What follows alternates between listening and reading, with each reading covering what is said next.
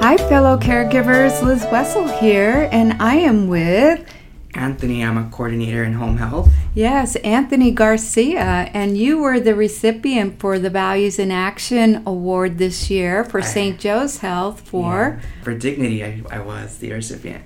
yeah, and so Anthony so kindly is joining me today because we wanted to share a little bit about the Values in Action Awards program.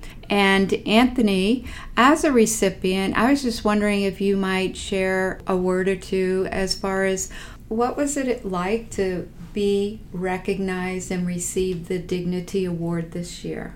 I think it's just a big or a great opportunity because it's something that comes from those who um, are around you, those who recognize you as a hard worker or you know see something in you and chose to take time out of their day and i mean they're always a surprise to you when you get the nomination so it's nice to know that um, the little things you do are recognized by those around you. Right, and people see that you're really making a difference Mm-hmm. in patients' lives. And I had the great privilege of being on the selection committee as the chair. And honestly, the nominations that came in were really heartwarming uh, to see what your coworkers, so many of your coworkers, acknowledged your presence and, mm. and how you really support them Yeah. and the nurses out in the field.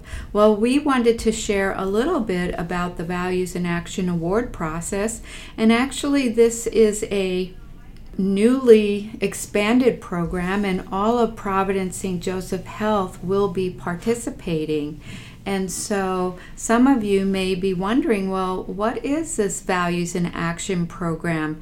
If you're part of Providence who has not shared in this experience before. And so, Values in Action is the preeminent awards program that allows caregivers and allows your peers to recognize one another for the embodiment of our mission, our vision, our values of compassion, dignity, justice, excellence, and integrity. And how does it work? Well, uh, the nomination process is open now between July 15th and October 15th, and all of the nominations can be submitted electronically, and we will be sending the link out. So you can just click on that link and it takes you right to the nomination site. And they also have examples of what a nomination looks like to support you in composing a nomination. And who is eligible to receive a Values in Action Award? Yeah, that's a good question, Anthony.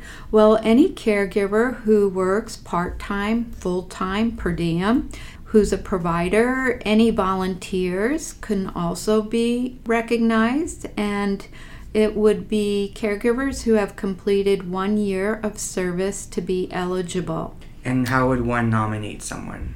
Uh, nominators can nominate by submitting those forms electronically, and that will just help to streamline the process.